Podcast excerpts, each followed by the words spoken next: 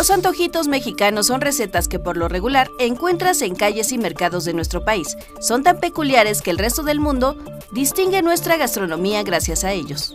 Taste Atlas, sitio especializado en hablar sobre la comida que se prepara en el planeta, cuenta con una lista de los mejores platillos en México.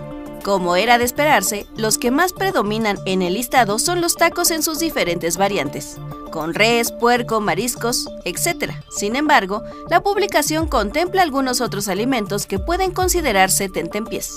Aunque la lista es muy larga y abarca diversos tipos de comida, algunas de las recetas de antojitos mexicanos que destacan son los tacos de carne asada, las gringas, los tacos al pastor, esquites, quesabirrias, tlacoyos, tlayudas, tacos de lengua, tacos de cabeza y tostadas.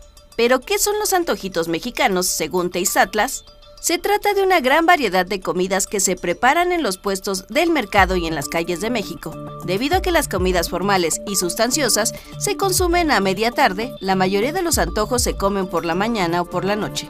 Se incluyen tortas, tamales, tacos, tostadas, tlayudas, elote, chalupas, gorditas, quesadillas, semitas, empanadas, pambazos, chilaquiles y nachos. Sin embargo, también clasifican las verduras, como las papas o las frutas como mango, coco, pepino o piña con chile, y sopas como el pozole y el menudo.